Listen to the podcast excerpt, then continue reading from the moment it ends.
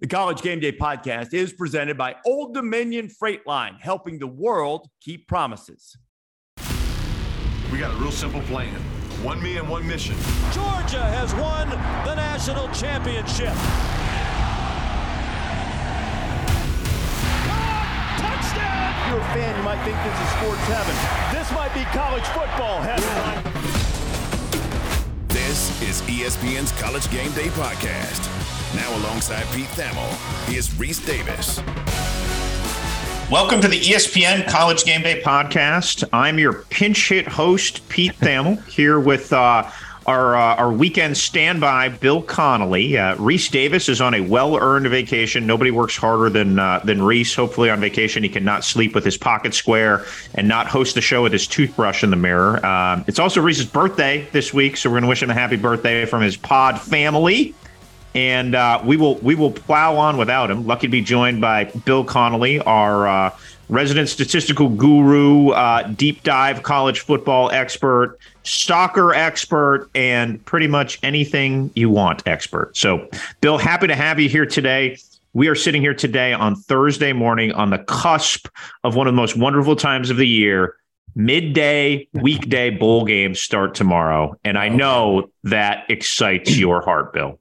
Well, you know, I, as a soccer person, I'm used to important stuff starting at like two in the afternoon my time. so this is really right in my wheelhouse here. But it, it does uh, nothing. Nothing's better than a Friday afternoon with a Miami, uh, Ohio versus UAB game taking place in the Bahamas. That, that there is no more apt place to start bowl season than the Bahamas. Shouldn't the Bahamas have like a New Year's Six bowl? I mean, aren't we doing this wrong? Right. Yeah, no, that's. Um, I mean, you think about locations in general. Like, I, I don't have anything against Arizona, um, but you know, if, if, we're if we're actually putting these in in the places people most want to go, I would assume Vegas Bowl should be New Year's Six, uh, Bahamas Bowl. We should bump some of these up, and that's that's this is what we'll do when when the playoff expands, and if we ever get our way and like the quarterfinals are in. Um, on home fields or whatever, and the and the bowls, we're worried about the bowls being uh, you know nobody wanted to go to them or whatever we'll just make the best locations the new biggest bowls and uh, everybody wins. Yeah i would think like if i was a mac team i would tank to go to the bahamas bowl. Right. Yeah you want to be good but not too good. You don't want yeah to yeah you want to have a nice yeah exactly. Like it, that that's like that's a miss. You know can't you see some like confused defensive end being like wait a minute. And if we lose we go to the bahamas. And if we right. win we go to detroit.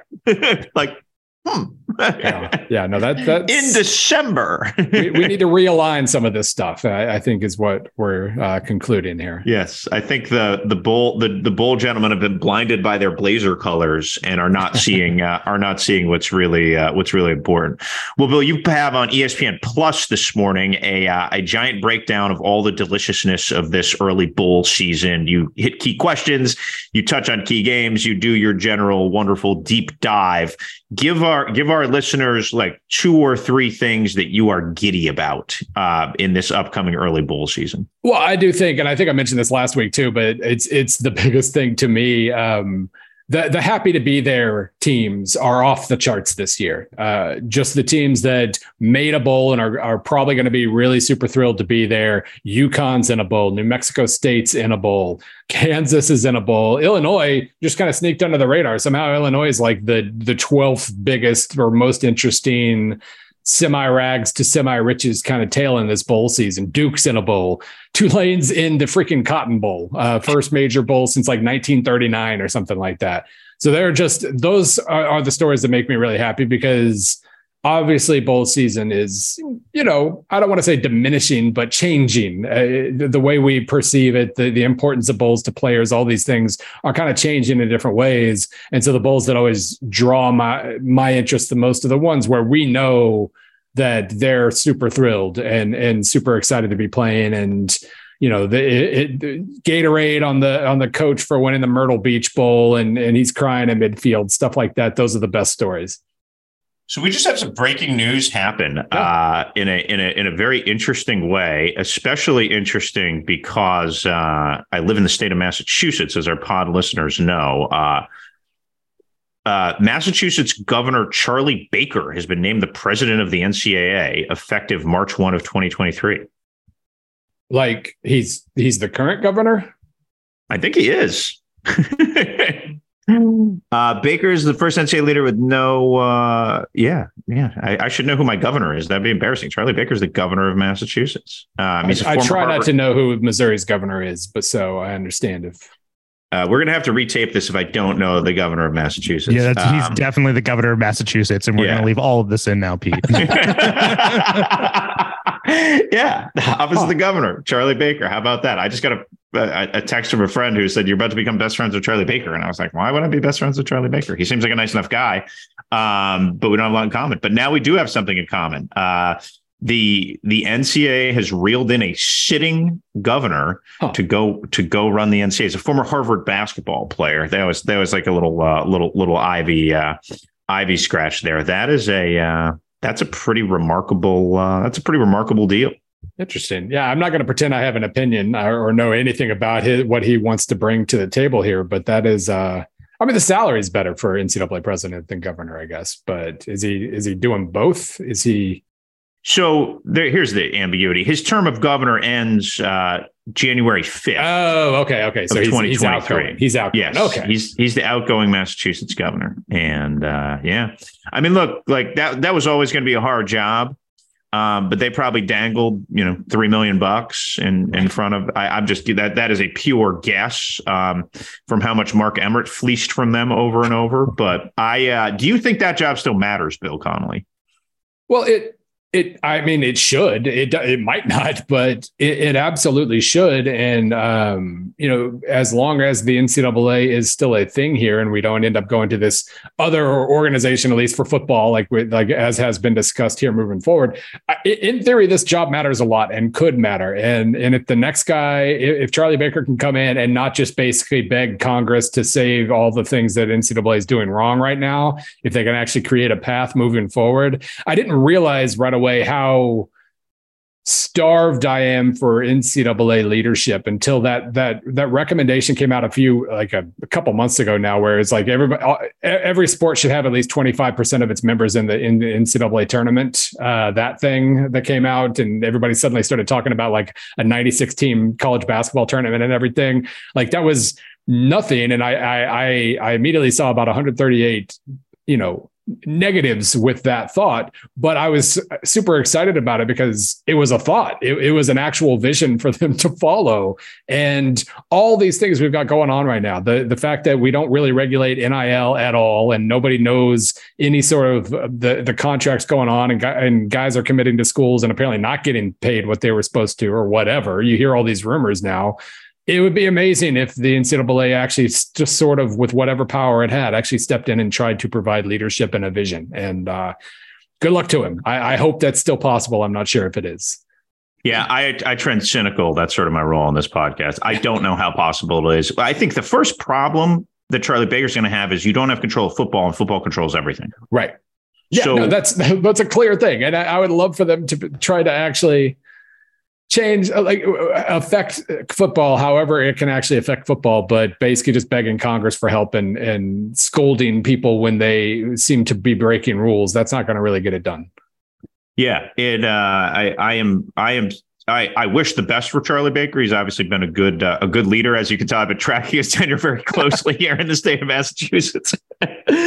um, but uh, he's he's clearly clearly a competent guy, and, and Mark Emmert's tenure was hallmarked by incompetence, which delved to apathy, which delved to inertia, which delved to regression. I think that would probably be the best way to uh, to to sum that up. Also, Charlie Baker, welcome to your job.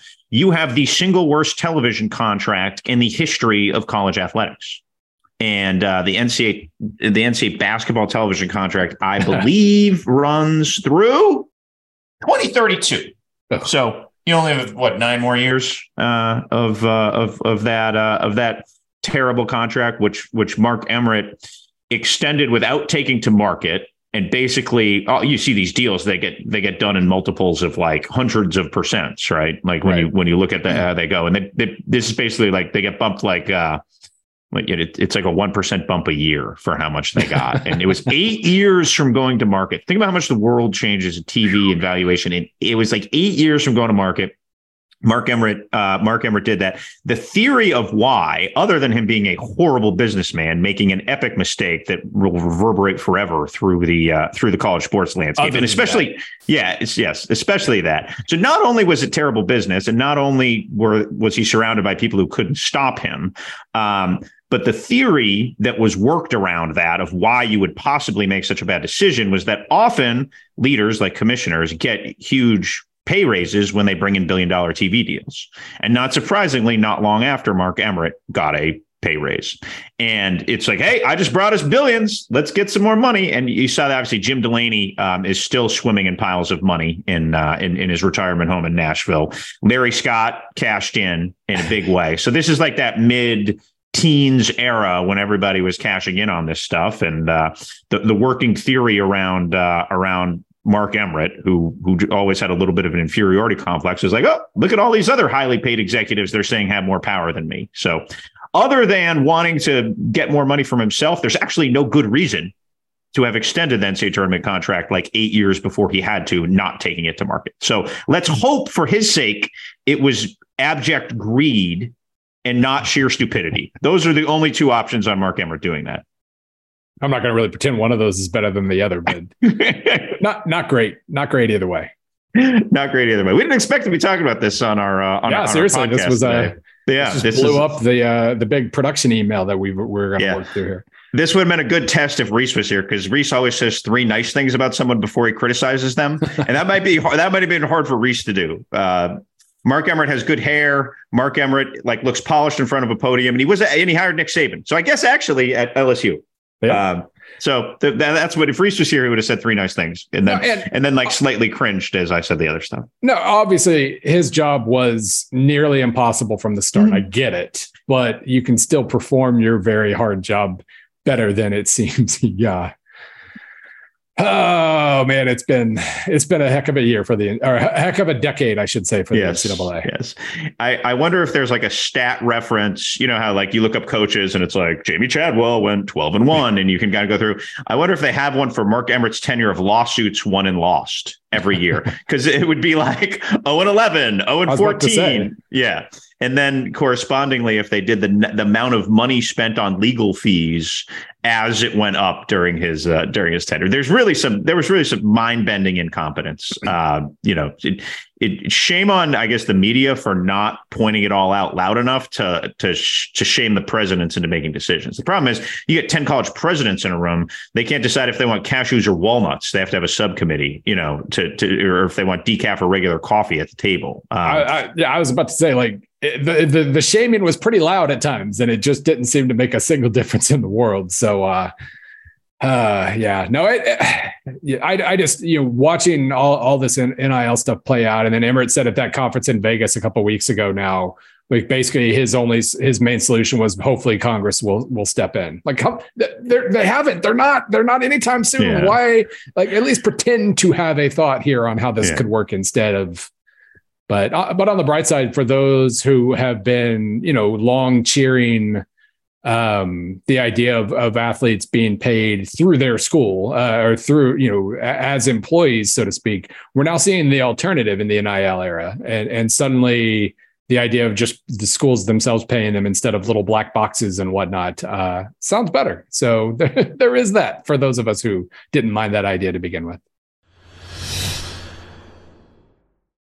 Mother's Day is around the corner. Find the perfect gift for the mom in your life with a stunning piece of jewelry from Blue Nile. From timeless pearls to dazzling gemstones, Blue Nile has something she'll adore. Need it fast? Most items can ship overnight. Plus, enjoy guaranteed free shipping and returns. Don't miss our special Mother's Day deals. Save big on the season's most beautiful trends. For a limited time, get up to 50% off by going to Blue BlueNile.com. That's Blue BlueNile.com. When you need mealtime inspiration, it's worth shopping Kroger, where you'll find over 30,000 mouthwatering choices that excite your inner foodie. And no matter what tasty choice you make, you'll enjoy our everyday low prices, plus extra ways to save, like digital coupons worth over $600 each week. You can also save up to $1 off per gallon at the pump with fuel points. More savings and more inspiring flavors make shopping Kroger worth it every time. Kroger, fresh for everyone. Fuel restrictions apply. Well, we've certainly we've certainly hijacked into uh, into NCAA politics enough, Bill. Let's uh, let's let's dive into the story of the week. I, I'd be curious as you come up in this business, and you obviously see things. You, you certainly see things from a football perspective, but you you write often through a statistical perspective. I don't want to put you in just a statistical box, but that tends to be the prism where you uh, where where you write from. Put in context for me how you saw Mike Leach change college football from like a numbers perspective? Well, I think the two biggest changes of like the last 40 years in college football were basically uh, coaches with with unique personalities basically saying this thing that always works we should do it a lot more. Um, one of them was like the bobby bowdens and everybody who basically said hey two minute drill works really really well. We should just do it all the time. Um, and and really changing the tempo of the game in a lot of ways. But the other one was mike leach and hal mumme um, you know, realizing we don't just have to to run a line, uh, uh, you know, run you know wing T or whatever high schools were running in the '80s, and and we can actually these wide open spaces that exist all over the field, we can actually throw the ball into them and make a lot more big plays and, and make a lot more plays, period. And uh, we're not just beholden to whoever has the, the, the biggest running back. And the, the way that has changed everything about the game. We all saw the same tidbits about what was it? Three of the top five in the Heisman were coached by by Leach proteges, one way or the other. Um, you know, from Lincoln Riley to Josh Heupel, his OU quarterback in 1999. Um, like that's the change is absolutely everywhere, and it's been such an absurdly hard week for for sports in general with with first the Grant Wahl passing oh, uh, and, and, then Mike Leach like two days later. Um, but in both cases, the best thing I can say about both of them in different ways was the change that they lived their lives attempting to orchestrate took hold. And and so their the the legacies for both men, but especially Mike Leach in college football and football period, like it's it's absolutely everywhere and it's going to always stake not having the most orthodox most re- devout member of the air raid church uh, you know, Dana Holgorsen's out here running the ball sometimes, and Lincoln Riley run loves to to run the ball and doesn't use tempo. They all have their different versions of it, but Mike Leach was out here still running the absolute purest version of the air raid, and it's gonna it's going to stink not having that him around in that regard. It's going to stink not having him available to text. Like you always had to be careful when you were going to text Mike Leach because you had to be ready to spend an hour on the phone. Um, and, and I, I, hate that the last time I had an opportunity to talk to him for a story, I decided not to. Uh, a couple years ago, wrote a, a, piece about how the spread won. Basically, the revolution's over, spread won. And, and, knowing he had given so many quotes about all that stuff through the years, I just wanted to talk to other guys instead. And it sucks because that, that would have been another notepad full of Mike Leach quotes that I had uh, to to look back on, and it didn't happen. So it's just you know th- there's always going to be the present tense and and and how much it's terrible to not have him around but his legacy there was absolutely no question in his legacy. He, he's going to end up having changed the, the, game more than nick saban did. Like and, and there's no doubt in my mind in saying that yeah. So he became a head coach early 2000s, right? He was he was the Oklahoma OC. Two, yeah, year 2000. He was the Oklahoma year 2000. 99. 99, yeah. yeah. And the, he took them from like 10th in the Big Ten in offense to first and, and goes in. How different does the NCAA football record book look? like from that moment in time in 2000 to now. And again, there's others too. We certainly just don't want to say it's Mike Leach. There was you know, June Jones had Timmy Chang at Hawaii. He was an early statistical anomaly guy. I think Rich Rodriguez is probably underappreciated. Bobby Petrino to some extent. Urban Meyer certainly gets tons of credit for it. There's others who sort of brought in these eras of wide open offenses, but I think Leach, especially with the air raid, really just started the like just the conga line of guys who would lead the nation in passing every year. Yeah, I mean, it, it, it's it's so Art Briles was the Texas Tech uh, running yeah. backs coach from 2000 to 2002. All time leading passing yardage leader is Case Keenum, um, who I believe was under Briles at Houston. I think that was. That was I think he, he started with, but he definitely ended with someone because they yeah. had that year. They were really yeah, good in right, but it started they lost in the CUSA title game. Yes. But I mean, Landry Jones is third on the all-time list, and he was coached by Josh Heupel at OU. Um, Graham Harrell is fourth. He was coached by Mike Leach. Um, Baker Mayfield is seventh, uh, and and his career was was uh, very driven by Lincoln Riley. Luke Falk is eighth. He was coached by Mike Leach. Um, it's incredible. You got a couple Hawaii guys on there. You've got yeah. June Jones's influence and all that, but just going down the list of passing yardage leaders, it's all from the last 15, 20 years, and yeah. a majority of the guys were coached by either Leach or somebody who was coached by Leach um, or, or, or, or was an assistant for Leach. So, Who's the leader like pre 2000? Like what? Where does that guy rank now? So Timmy Chang's career started in 2000. Okay. So there is right. that one. But before that, you had Ty Detmer, who okay was coached by LaVell Edwards, who influenced Mike Leach, Mike Leach, significantly. Yeah. Um, and before that, like after Ty Detmer, the next guy on the oh my god, the next guy on the list, uh, 24th uh, with 12,746 yards is Tim Rattay, uh, 97 and 99 at Louisiana Tech. So basically, of the top 30 current yardage leaders in college football, three of them played before 2000.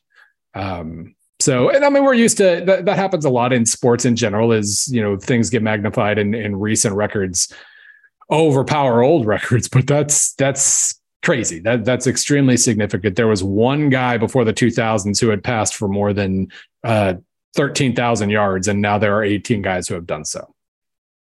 BJ Symons. Now I'm, now I'm playing with numbers. BJ Symons still has the second greatest passing yardage season of all time, 5,833 yards, 2003 Texas Tech. Graham Harrell was had 5705, 2007 Texas Tech. Case Keenum, like uh, the, the single uh, yardage, it's it's all like run and shoot, LaVell Edwards and Mike Leach, basically.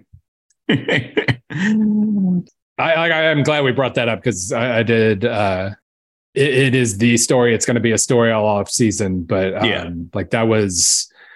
from there, we can either switch gears to Bulls or yeah. Let's or, go to let's go to Kenny Niumatalolo. Yeah, and, yep, and, and yep. then we'll go to uh, and then we'll go to Bulls. Um, three, two, one. Uh, on the opposite side of the uh, offensive uh, spectrum, there is there is Navy. Uh, Kenny Niumatalolo, uh, the all-time winningest coach at Navy, was fired. He told our Heather Dinich that he was fired at his locker right after a double overtime loss, which included a fumble on like the one foot line oh, at yep. the uh, at the end of a uh, at the end of a slog of a uh, of a game. Um, I don't even think Navy gave up an offensive touchdown in regulation. Correct? it was only a block. It was only only a block punt. So anyway, Kenny Niumatalolo offensive innovator, uh, you know, inspiration, inspire of Chip Kelly. I know is one of the many, many noted offensive offensive minds who uh, have learned from Niumat. One of the good humans in the game. I thought it was oh. telling that Matt, Matt Rhule came out and said Ken Niumatalolo is the one coach I'd want my son to play for. Right. Um, and now Rhule has said that for years. Uh, back when he was in the American at Temple,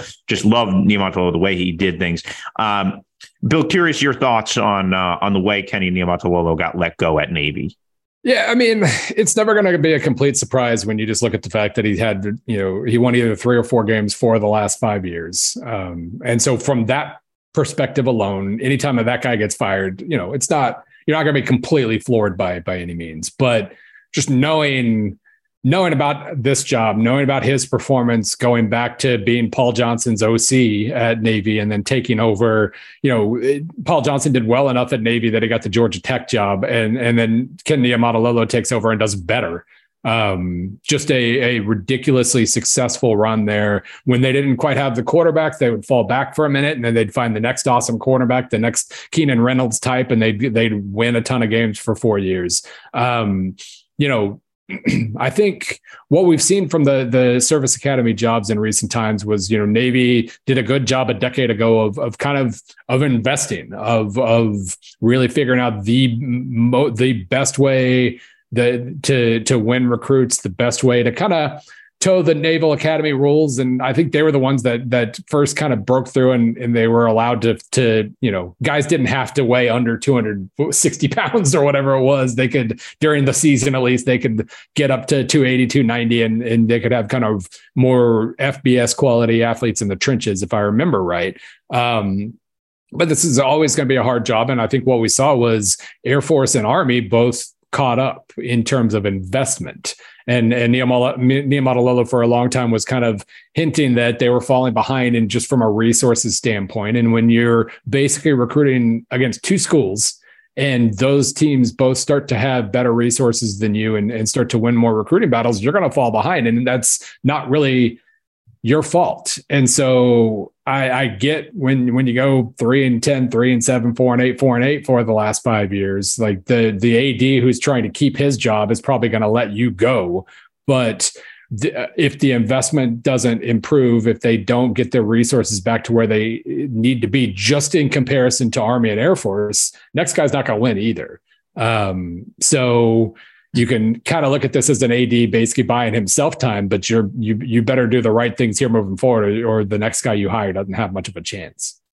Yeah, and I don't think Chet Gladchuk's going to be at Navy much longer. I mean, Chet Gladchuk's a veteran AD. He's been at Boston College. He's been at Houston. He's been at Navy for a long time. Uh, I believe he's part of the CFP committee right now. And the, the thought was right, when yeah. that, when that ended, um, you know, he, he's he's he's in his twilight. Let's let, let's put it uh, let, us put it that way. And certainly Niumatalolo's recent performance, it's hard to argue that that didn't dictate some sort of measures being you know being taken here but the manner that that it happened and, and i yeah. agree on the resources too but the manner that it happened was just uh, unforgivable I, I, just you can't you can't treat people that way. we can't treat yeah. someone who's been so good to a place for so long right um in that uh in that manner and i really respect Niumatalolo for for speaking out about it too because I really feel like that is rare sometimes. Guys just you know get fired and sort of go in, and and I think he felt like he'd earned a lot more respect, and it's it's hard to uh, it's hard to disagree. Uh, it's hard to disagree there. Um, yeah, and, and, they really did pick it up offensively. Um, down the stretch of the season. Their defense improved dramatically back when they, they had that rebound year uh, in 2019, went 11 and 2. It was good in 2020. It was pretty good this year. It was just you know they they dug themselves a hole early on um, and and they couldn't quite recover but they scored 53 on tulsa 34 on smu 27 on temple 32 on notre dame uh, almost beat notre dame. Yeah. Um, you know it, it, it dried up again at the end and it always dries up against army. Those are always just absolute teen versus teen rock fight kind of uh, scores. But um, you know they had shown a little bit of improvement and you could have you know I don't know. You you you could have justified, I think, easily justified keeping him another year, much less firing him when you did. Yeah. Um, did you see the under stat on Army Navy that finally broke because of double overtime this year? That was bouncing around social yeah. media this week. It was, yeah, oh, yeah. you know, I forget how many years in a row, but it was a lot of years in a row that it was the yeah, under. and and I mean the books were were struggling because they would they lowered it a lot. Like it was always in kind of the high 30s, if I remember right. Mm-hmm. Uh, it was like 32 this year, and and it yeah. still wouldn't have hit the over. And, and, by the way, I don't think we should count. I think the point total should stop at the end of regulation. I agree with that, by the way. But, but but yeah, it took double overtime for them to actually hit the over, and they put the uh, the under just obnoxiously low, and it still it was yeah. whatever it was 10-10 or whatever at the end of regulation. Yeah, never bet the under. Uh, any thoughts, Bill, before we move into some bowl games on Ryan Walters, uh, promising young coach getting the Purdue job, and Zach Arnett, another promising young defensive coach being promoted at Mississippi State? Right. Yeah, I mean, I, I, like Ryan Walters a lot. I was surprised when his name was linked with Colorado. Uh, I thought that made obvi- obvious sense considering what he had done, uh, you know, defensively at, at Illinois so quickly, uh, and he's an alum at Colorado. So I thought I, I, was excited about that for him. And then they go and, and they have Deion Sanders instead, and looks like his opportunities passed. Then he gets a Big Ten job. that was kind of a, that was not really how I expected that to go. I think I mean, dude's sharp. Dude is extremely sharp and and has proven that he not only understands, uh, you know, has a very strong vision for aggressive defense, but he can, you know, take three star guys at Illinois and, and ha- suddenly have a lot of guys playing like four star guys. Like the developmental angle there, I think was very impressive it, you know, if I have a, a, hesitation here, you know, your your conference mates, your division mates in the West just hired Luke Fickell and Matt Rhule, and you're hiring a, a rookie defense, a rookie head coach and, and former defensive coordinator. That's that's a steep learning curve.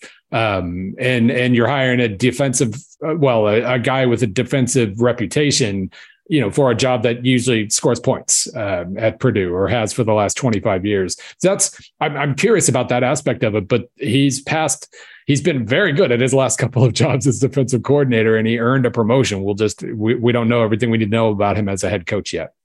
Yeah, I uh, I think it'll be really interesting who he hires as OC. By the time Yeah. people listen to this, that may uh, that that may happen. Um, Seth Littrell, uh, the old North Texas coach, was an early name there. I was told yesterday that's not going to happen. Um, Graham Harrell is another name. That's right. that He's available. Yeah. Yeah. Could be available. could be available. Um, I yeah, I wouldn't. I I would think that's you know that's a name that's been bandied about a little bit, but you do need and, and he was smart. He called it the cradle of quarterbacks and the den of defensive ends, right? And they've had some great players on defense too. For all Oh, their yeah. wonderful, wonderful offensive skill players and quarterbacks, they've really had. Uh, that, that program has really churned out a lot of very good football players, and so, um, but yeah, Ryan Ryan cannot uh, he cannot hire Paul Chryst as his offensive coordinator. Let's put it that way. Like he's going to have to keep some of that Purdue uh, Purdue DNA uh, Purdue DNA in there. Well, Bill, let's uh, let's go pick some bowl games. Um, it, we're we're going to do this in a, in a very finite set here. Our, our friend Rece isn't here with us, so who we can hoodwink into buying you more uh, more ribeye. Do, right. do we have a small? Do you, do you have any any idea on like nice nice small side bet maybe for you and I, Bill, for this just this like degenerate swath of bowls we're about to dive into here? Well, I was gonna say, like you know, the ribeye has been paid for, but you know, the baked potato hasn't. You know, there's, there's plenty. The side dishes could be distributed in any number of ways if we wanted Yeah. to, you know, Yeah. tie that into one meal. That that'll happen sometime in like the next nine months, whenever we're in the same room together again. Yes. Well, let's. Uh, why don't Why don't we uh, Why don't we Why don't we wager the, the first round of drinks at the bar? That's right. Before we I'm- I'm Before we go, good with It's- that, it's- it- It'll hopefully be in the afternoon in the spirit of the degenerate games we're about to uh, we're about to dive into here, and uh, we can uh, we can start with our favorite game, the uh, Duluth Trading Cure Bowl. Old Dominion, best in the game is brought to you by Old Dominion Freight Line, helping the world keep promises. And uh, the best in game bowl that we we chatted a little bit already is UTSA Troy. That's a that is a Friday afternoon special, and we'll we'll we'll revert back to Miami UAB. Um, as you look at UTSA Troy, one of the great things is that like we're not dealing with mass opt outs in this game, right? Like it's two teams that are that are very happy to be there. I would actually like to do a bowl pool on in, in not pick who I think is going to win, pick who I think cares more. Right. And I bet you'd finish pretty high in your bowl pool Yep. if uh, if if if you did that. So we've got Troy giving a point and a half to UTSA. Uh, any any thoughts, Bill, on uh, on who who you would uh, who you would wager your beverage on in that game?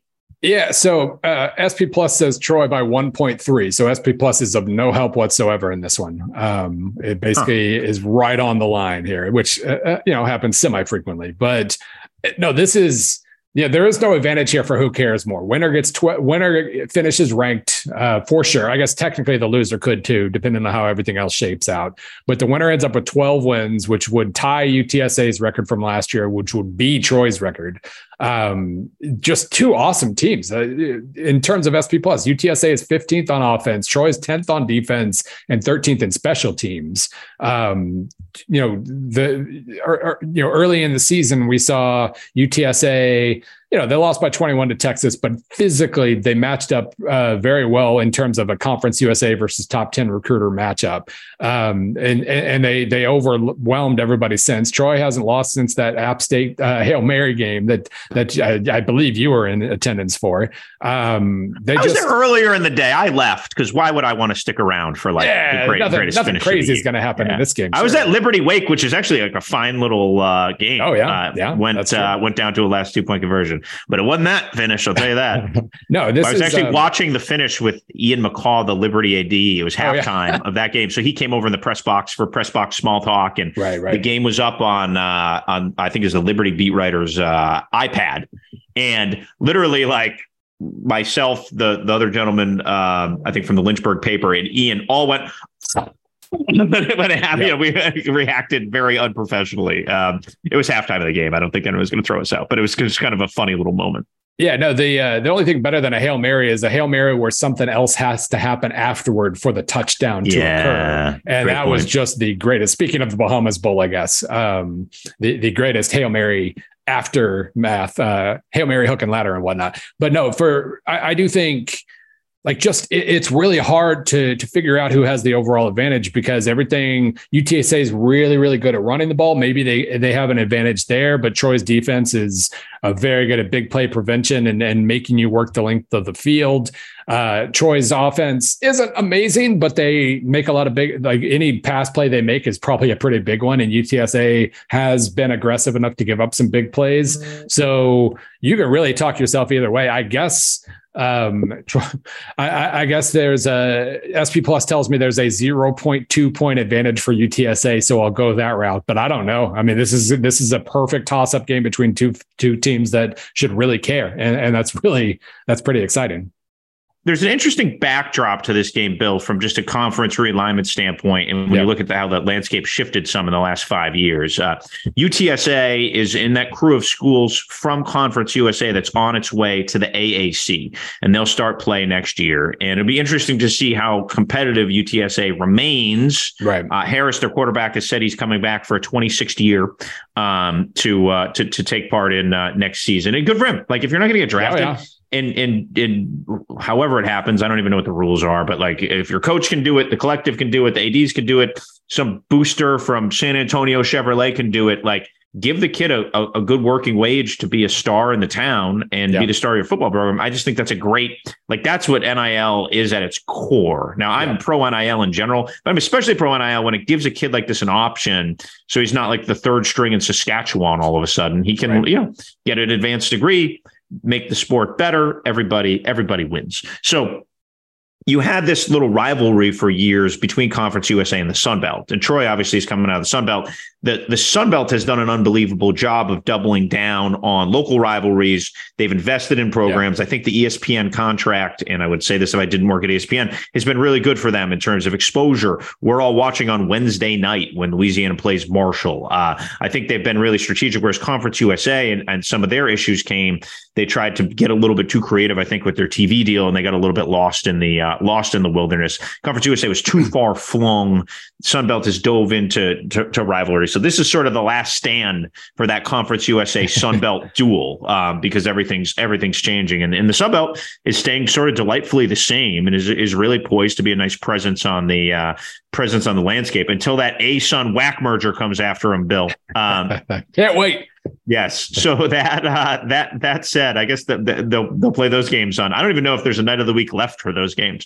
Um, all that being said, I feel like in this game, I, I, just feel like UTSA has more horsepower on offense. Uh, Troy has kind of ham and egged it a, a, a little bit. Um, and I will, I will, I will give a parting salute to Carlton Martial, who is quite frankly the same size as Bill and I, and he is the NCAA's all-time leading tackler. Like we had him on a uh, on a game day piece. They mic'd him up before the Sun Belt uh, title game. It was really cool.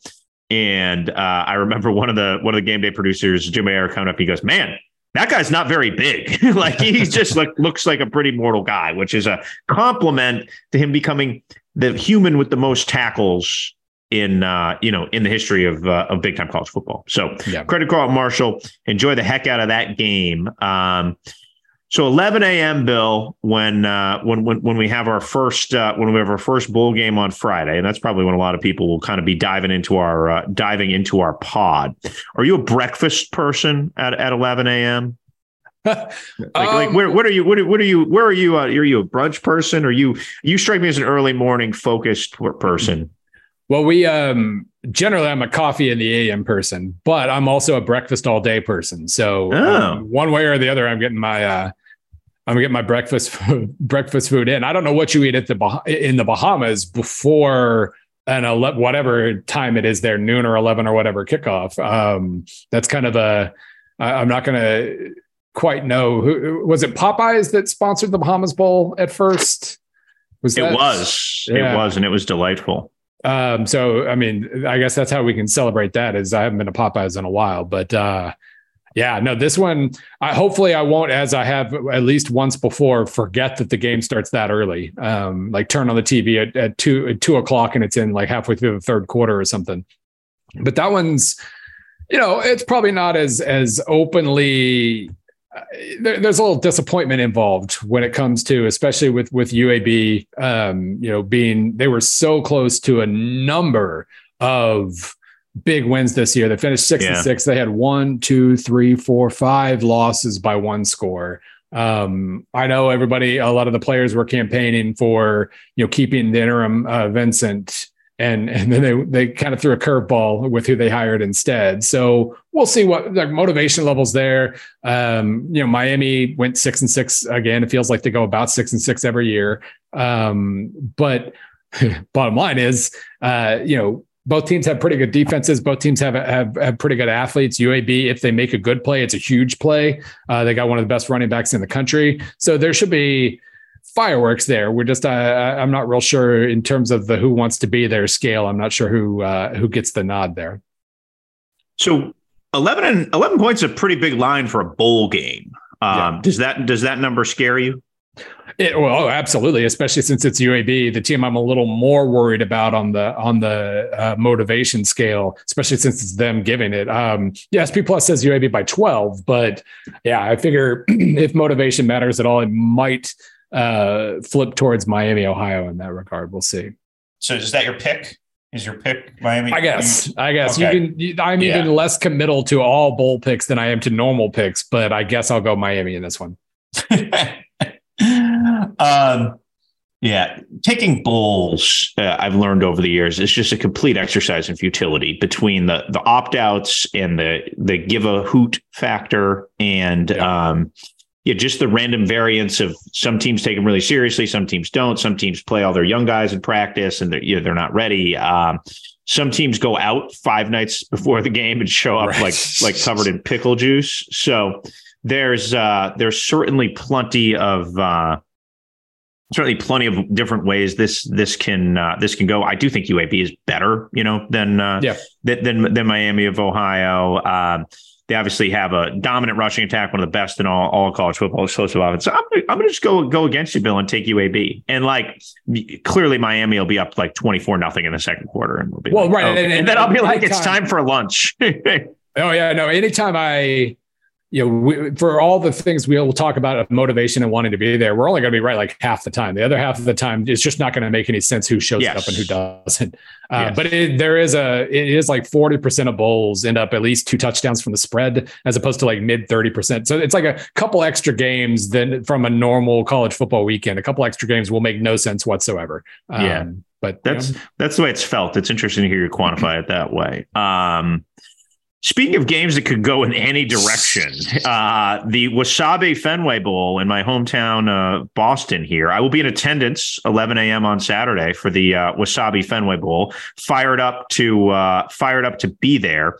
Um, Cincinnati, coached by interim Kerry Coombs, uh, one of the great motivators, which could be a little uh, a little inkling if you're trying to parse this game. And then uh, Louisville, coached by Patriot legend Deion Branch, Louisville legend Deion Branch, um, who will who will be uh, who who- who's gotten a lot of publicity here locally, rightfully so, Super Bowl hero, etc. Um, you know, great great Patriot player, and uh, he was Louisville's personnel guy coming off to uh, to coach the Cards. I've been told neither of the incoming head coaches are going to be in attendance. Scott Satterfield made that pretty clear that he's going to uh, that he's ducking out on this one. And uh, Jeff Brohm told me this week he's got like 24 visitors coming to, to to Louisville this week, and it makes sense. You got to secure your recruiting class.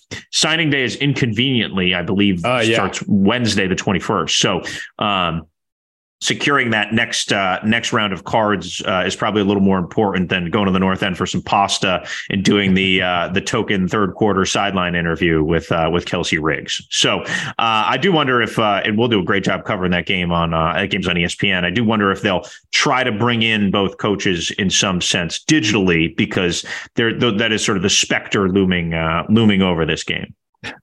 Yeah, I mean, there's nothing screams bowl season like two interim coaches uh, coaching in the shadow of the green monster. Uh, that's hey, at least they're playing this year, Bill. that's right. You know, first time in three, I guess. Um, no, I think. Oh, you know, what is it? What was the line? Louisville by uh, Louisville minus two. Uh, from a numbers perspective, I do think Cincinnati was the better team this year. Um, they didn't necessarily. They're another team. You know, they lost three games by one score. They won a few games by one score too. They kind of had that tendency sometimes of doing just enough and then, uh, uh, you know, kind of packing it in a little bit and, and saving all the tricks for the next week. But I do think they're a really, really solid team on paper. Both teams have better defenses than offenses. Uh, but I think Um, if motivation, uh, who the hell knows how motivation matters in this game? Um, if, if, it just comes down to who's better, I do think Cincinnati's better. Uh, so if you're giving Cincinnati a couple points, I'll go that route, um, and, and I'll take the take the Bearcats here. Well, talk about a bowl where you don't have conviction. We don't know who's coaching, and uh, there's some there's there's some limited uh, limited playing. I'm going to uh, I'm going to not take Louisville just because I don't know. Uh, without Malik Cunningham, it's just hard to imagine them uh, hard to imagine them moving the uh, moving the ball. Scott Satterfield was obviously their play caller. He's not there it just doesn't seem uh, it just doesn't seem like it's it's going to be a day of high motivation for the card. So we'll uh, we'll go with uh, we'll go with uh, Coach Coombs getting the boys fired up at uh, at, at Cincinnati.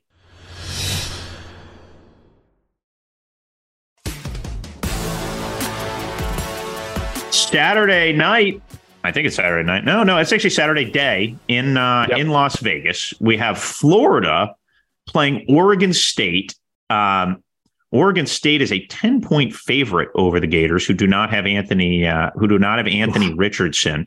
Um, a compliment to to a uh, to a Beaver program um, that they could be a 10 point favorite against an SEC team, even if it's a shorthanded SEC team, it's still an SEC team.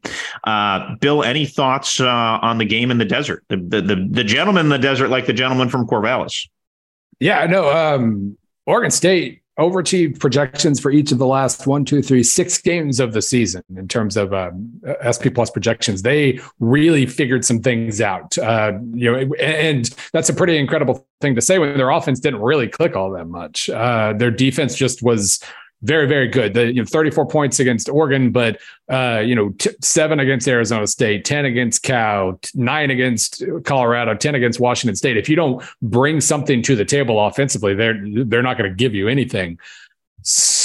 I guess the question is, does Florida have anything to bring to the table offensively? Um, I know they'll still be able to run the ball pretty well. you know, that's just they, they seem to have, or at least pretty explosively. They were a little inconsistent, but very, very explosive uh, in the run game this year. Maybe that's enough. Oregon State, for all their strengths, a lot of them came in pass defense. So there's a chance uh, Florida doesn't even try to pass uh, because you know, the whole, you know, me playing quarterback kind of situation there. But um, I, maybe maybe that's enough. It's really really hard to to to pick Florida when you just don't know much about Florida. it's obviously closer to Oregon State. You figure uh, their fans will have a decent presence there, as much as there is a presence there. And ten points is a lot, but uh, I, I, guess I'll go with Beavers just because of uh, you know knowing something about who they're going to field in, in in important positions and knowing they have a pretty good defense. Yeah. I'm with you on the Beavers. Uh, one of my favorite uh, breakout players this year has been uh, Oregon State freshman tailback Damien Martinez. He rushed for 970 yards, so he'll go over a thousand this year. 6.1 yards a carry, seven touchdowns. Really one of the best dynamic young backs in the nation, and I feel like this could be a great showcase for him. In one of those games, you if you have a big bowl game, it's a lot better for you the next season than if you have a big Week 10 right? Because the right. there's more eyeballs, you're in exclusive windows. The bowl games matter. Get it? Like if Quinn Ewers has a great bowl game, he's going to be in the Heisman race to start next year, even though he had like a, a pretty good mid mid season slump. So, um, and against Washington's defense, that may happen. So there's just uh, I, I, feel like Martinez is one of those guys. Um, and Oregon State's got a great offensive line that this could really be. How about a 10 win season for Jonathan Smith? That'd be something, yeah. you know, uh, good for him. Yeah. They just extended him and that, that's, it's strong. Yeah, and I mean, early on, even early on, you know, they, they did get thumped by Utah. Maybe that threw us off the scent a little bit, but they almost beat USC. And and maybe if you weren't really catching on to how good they were, like the Boise, like thumping Boise was very impressive. thumping Montana State was very impressive. That's not um, you know, you don't do that necessarily uh, with those top FCS teams. So they were showing hints. They they almost beat USC, but they really did just once once the schedule let up a little bit and they were playing the. Colorados and Stanfords and whatnot. They just kept figuring things out and, and eventually started figuring out things offensively late in the year as well. So yeah, good, really really good season for them, and it'd be kind of it'd be kind of fun if, if, if they're the ones that finish with the uh, ten wins here. Yeah, no doubt. It's almost like he's built a little bit of Chris Petersen Washington at Oregon State. Does that make sense? And with a little bit of uptick in quarterback play, they could take that yep. next step. I feel like in the uh, in the Pac-12. Yeah, defense uh, was dramatically better than anything else he's fielded there. Yes. Uh, So we're going to shift. Uh, we're going to stay west. We're going to shift uh, a little bit more west, and we're going to go to the Jimmy Kimmel LA Bowl, presented by Stifel. Uh, Washington State, Fresno State. Fresno, three and a half point favorite. Do we know if Jake Haener's playing, Bill Connelly? I have not seen that he's not. Um, okay. That was you, you, never know. You never really trust that that you know before kickoff. But uh, by all accounts, it seems like he's playing so far, at least. All right. Uh, does that affect um, how you how you pick this game? It's pretty good quarterback matchup. Cam Ward versus uh, Jake Haener. Yeah, what you know, this was one that um, SP Plus and the spread disagree with significantly. You have huh, Fre- Fresno, Fresno minus three and a half. SP Plus really, really likes Washington State's defense. and says Washington State by six and a half. Wow, um, that's, that's got to be one of the bigger spreads of the year. Yeah, right? and and usually it has to do with players not playing, which um, you know I, I don't know who that would be though. Like I, it seems yeah. like this is um that's a bigger disagreement. Usually that means SP Plus is missing something. I don't know what it's missing though. I think it's just it, it might be really um, uh, uh, underselling Washington State here. It was underestimating Fresno State late in the year because they had that that major slump early in the season. But that's a lot of points. I'm gonna I'm gonna take the hint there and, and go with Washington State. Yeah. Um, I uh, I'm going to listen to your numbers too, Bill. I feel like you ignore your numbers and they get sad, and then you lose, and then you get sad, and that's right. And then really they get sad. less accurate, and everything yeah. just falls apart. Yeah. So we're going to keep we're going to keep you rolling here, uh, and we're going to roll to the Lending Tree Bowl. Mike Bloomgren's Rice Owls, uh, backdoor in at five and seven, which is not anything to be ashamed of at Rice, one of the most difficult jobs in the country. They've really built the program up for this moment. Uh, I talked to Bloomer the other day. He said his guys were so fired up. They were practicing for the Lending Tree Bowl like they were practicing for the Super Bowl, and they will play Southern Miss, who enters as a six point favorite. Your thoughts, Bill? Um, my thoughts on that Southern Miss is more than six points better than Rice. Uh, if motivation matters, like it does seem like, I mean, this is a really neat opportunity for Rice. And after a pretty bad funk late in the year where they were underachieving projections and the spread pretty badly, they showed well against North Texas in that in that final game, almost beat them. Um, that was that was an encouraging sign. I, but I mean, Southern Miss I think was much better late in the year, even with some losses. They lost by three to Coastal, lost by seven to South Alabama. Nothing really shameful about that. Um, but I think uh, of the the units in this game, Southern Miss's uh, defense is probably the best unit. Southern Miss special teams might be the second best unit. Um, so I'm gonna I'm gonna assume that motivation levels being semi equal, Southern Miss wins by more like ten or twelve. Yeah, for those uh, for those investing in this game, I would uh, I would keep an eye on Rice's quarterback health, which has really been just bad for like the last three years. There, they've they've churned through they've churned through guys, and uh, and really uh, and, really struggled to stay healthy at that position. I would be disingenuous if I knew a, a specific update on that. But if you if you were going to do more than just enjoy the uh, just enjoy the Lending Tree Bowl, then uh, then that. Let's uh, let's shift a little bit south, Bill, to the uh, New Mexico Bowl. Is Gildan no longer the sponsor? That'd be disappointing if it's not. Um, it had been for it had been for many years. Didn't the New Mexico Bowl used to be the first bowl wasn't if, that? It was at least on the first day. I yeah, it was like that, yeah. it used to do monster ratings, and it was terrible games. So God bless it. Um, that one year that Colorado State, I think they came back on on on Mike Leach's Washington State. That was a I don't remember what the the that's the one I remember. That's uh, I've watched all of them, and that's the one I remember. But that was a delightful game. yes. Um, there were a few years where there were a little bit uh, a little bit less. But anyway we are we we we do not complain about bowl games here on this podcast. We like bowl games and i like smu byu two teams that probably you know this will be an interesting motivation game right? Neither team had a great season. They both got to come in a little bit a little bit disappointed. Um, byu did make a little bit of a turn at the end. They made some staff changes. Smu uh, just kind of i think was been fighting it all year trying to trying to find a bit of identity in Rhett Lashlee's first year. What do, what do you think? How do you think this one unfolds, Bill? Um, I like SMU in this one, uh, if only because you know from SP Plus says SMU by six point two, uh, which already means you know three points away from the line, and then you factor in that Jaren Hall really starting to look like he might not play for for BYU, uh, trying to come back from injury, I believe.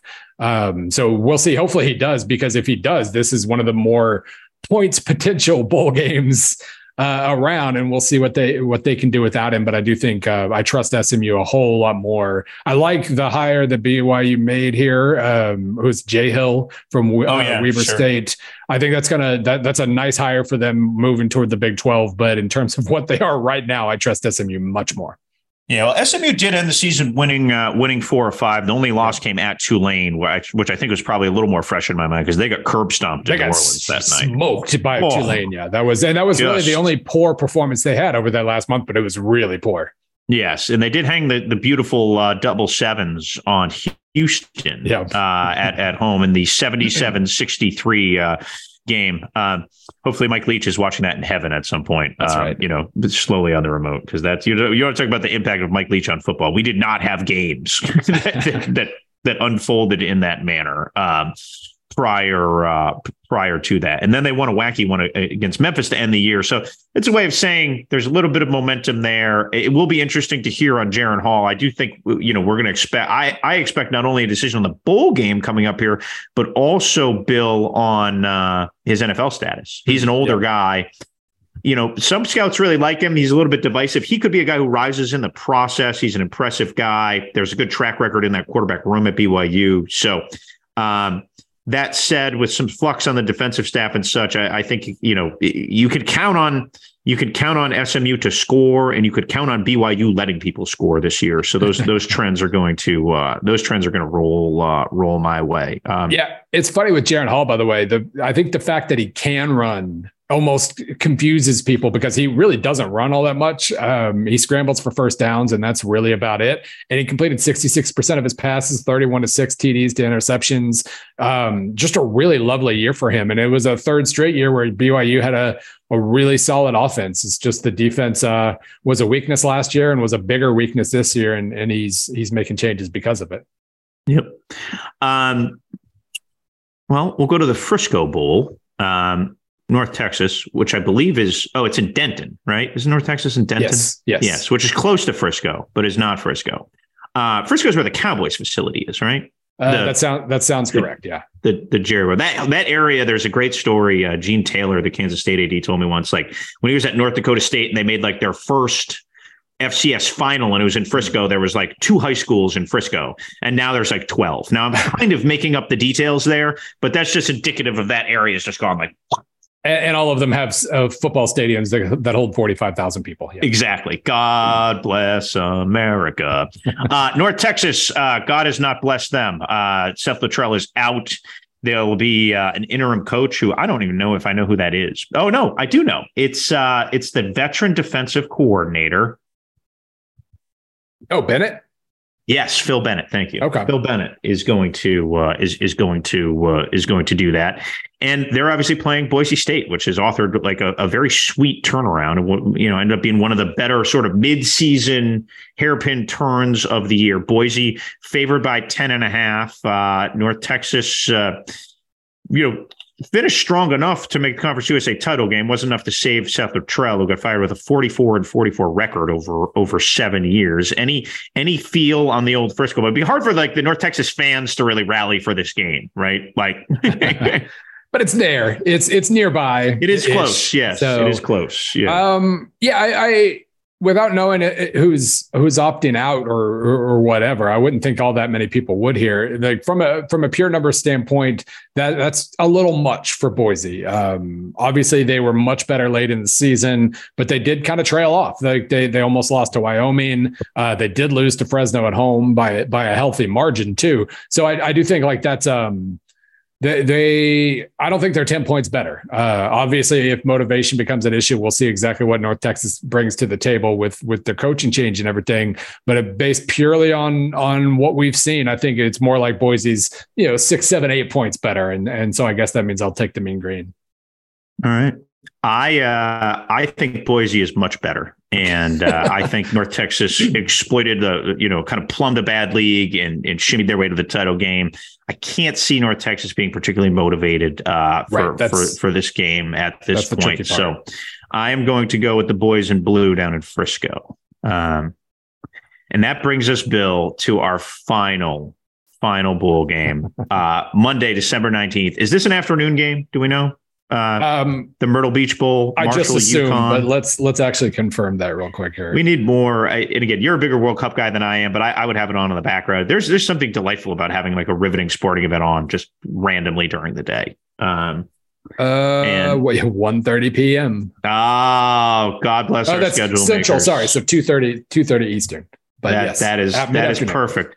Bring you right to that Monday happy hour with your old uh, with your old college buddies back in town. Um, Monday, December nineteenth, workload starts to uh, starts to, to to to taper off a little bit. Absolutely. Um, any thoughts on uh, on old Marshall playing the Huskies?